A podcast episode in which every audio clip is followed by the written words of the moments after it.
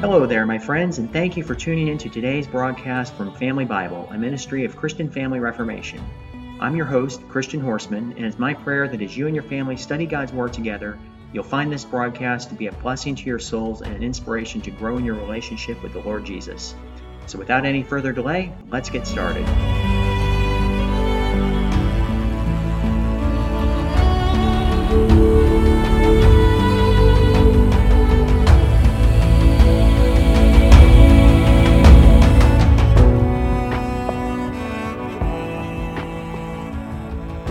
Today we're taking a closer look at the 23rd chapter of the book of Matthew. We are now beginning a chapter which is one of the most remarkable in the four Gospels. It contains the last words which the Lord Jesus ever spoke within the walls of the temple. These last words consist of a withering exposure of the scribes and Pharisees and a sharp rebuke of their doctrines and practices.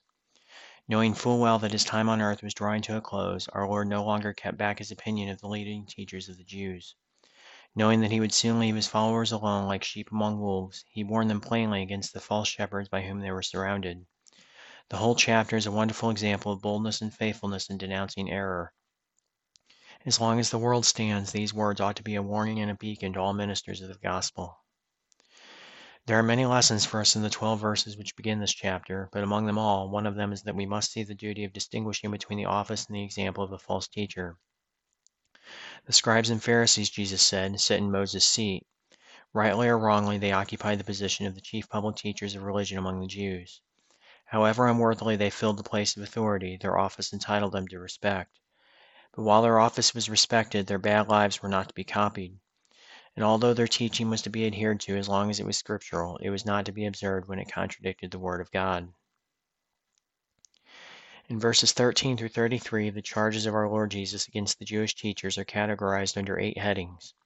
Standing in the, in the midst of the temple with the listening crowd around him, he publicly denounced the main errors of the scribes and Pharisees in unsparing terms.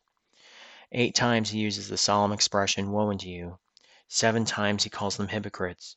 Twice he speaks of them as blind guides, twice as fools and blind, and once as serpents in a generation of vipers.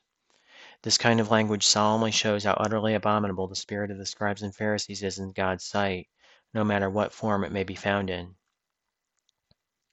The first woe in the list is directed against the systematic opposition of the scribes and Pharisees against the progress of the gospel. They shut up the kingdom of heaven. They would neither go in themselves nor encourage others to go in. The second woe is directed against their covetousness and self aggrandizing spirit. They imposed upon the simplicity of weak and unprotected widows for they put on long outward shows of prayer and worship until these poor women who did not know any better came to regard these hypocrites as their great spiritual leaders. They did not have any scruples about abusing the influence which they thus unrighteously obtained for their own temporal advantage. In a word, they did not hesitate to make money by their religion. The third woe in the list is directed against the zeal of the scribes and Pharisees for making converts to their party, for they would compass sea and land to make one proselyte. They labored incessantly to make others join their group and adopt their opinions, but they did not do this from any desire to benefit men's souls in the least, or to bring them closer to God. They only did it in order to swell the numbers of their adherents. The fourth woe is directed against the doctrines of the scribes and Pharisees in regard to oaths. They attached greater importance to oaths that were sworn by the gold offered to the temple than to oaths sworn by the temple itself.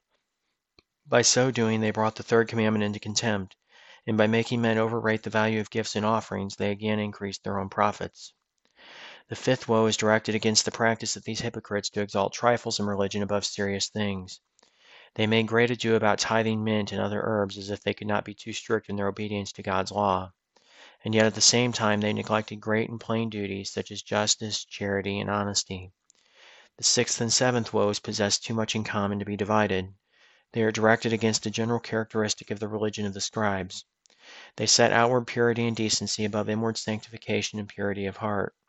They made it a religious duty to cleanse the outside of their drinking cups and dining platters, but they neglected to purify their own inward selves. And the last woe in the list is directed against the pretended veneration of the scribes and Pharisees for the memory of dead saints, while their own lives proved that they were of one mind with those who killed the righteous servants of God. Their own conduct was daily evidence that they liked dead saints better than living ones and these very same men who pretended to honor dead prophets could see no beauty in the living Christ. Verses 34 through 39 form the conclusion of our Lord's words concerning the scribes and Pharisees. They are the last recorded words which he ever spoke as a public teacher in the hearing of all the assembled people. His characteristic tenderness and compassion shine forth in a striking manner here at the close of his ministry. Although he left his enemies in unbelief, he shows that he loved and pitied them to the end. They could not say that their Father never lovingly told them what they did wrong. This is the way in which God generally deals with unconverted souls. Oh, that many of them would see his merciful hand and hear his loving voice before it is too late to repent and find mercy in the atoning blood of Jesus Christ. And this concludes our study today in the 23rd chapter of the book of Matthew.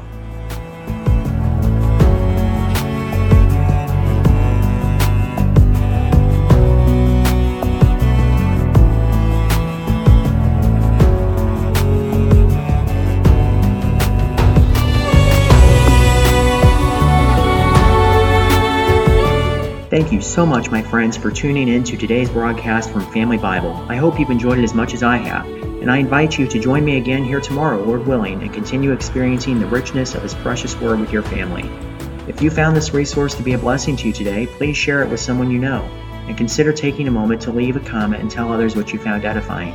Also, don't forget to like and subscribe on YouTube so you'll never miss a new broadcast and feel free to visit my website, ChristianFamilyReformation.com, for inspiration and encouragement in your family's walk with the Lord. I'm your host, Christian Horstmann, and I want to thank you again for tuning in today. May the Lord inspire you to live life today in light of eternity. Seize the day for Jesus Christ.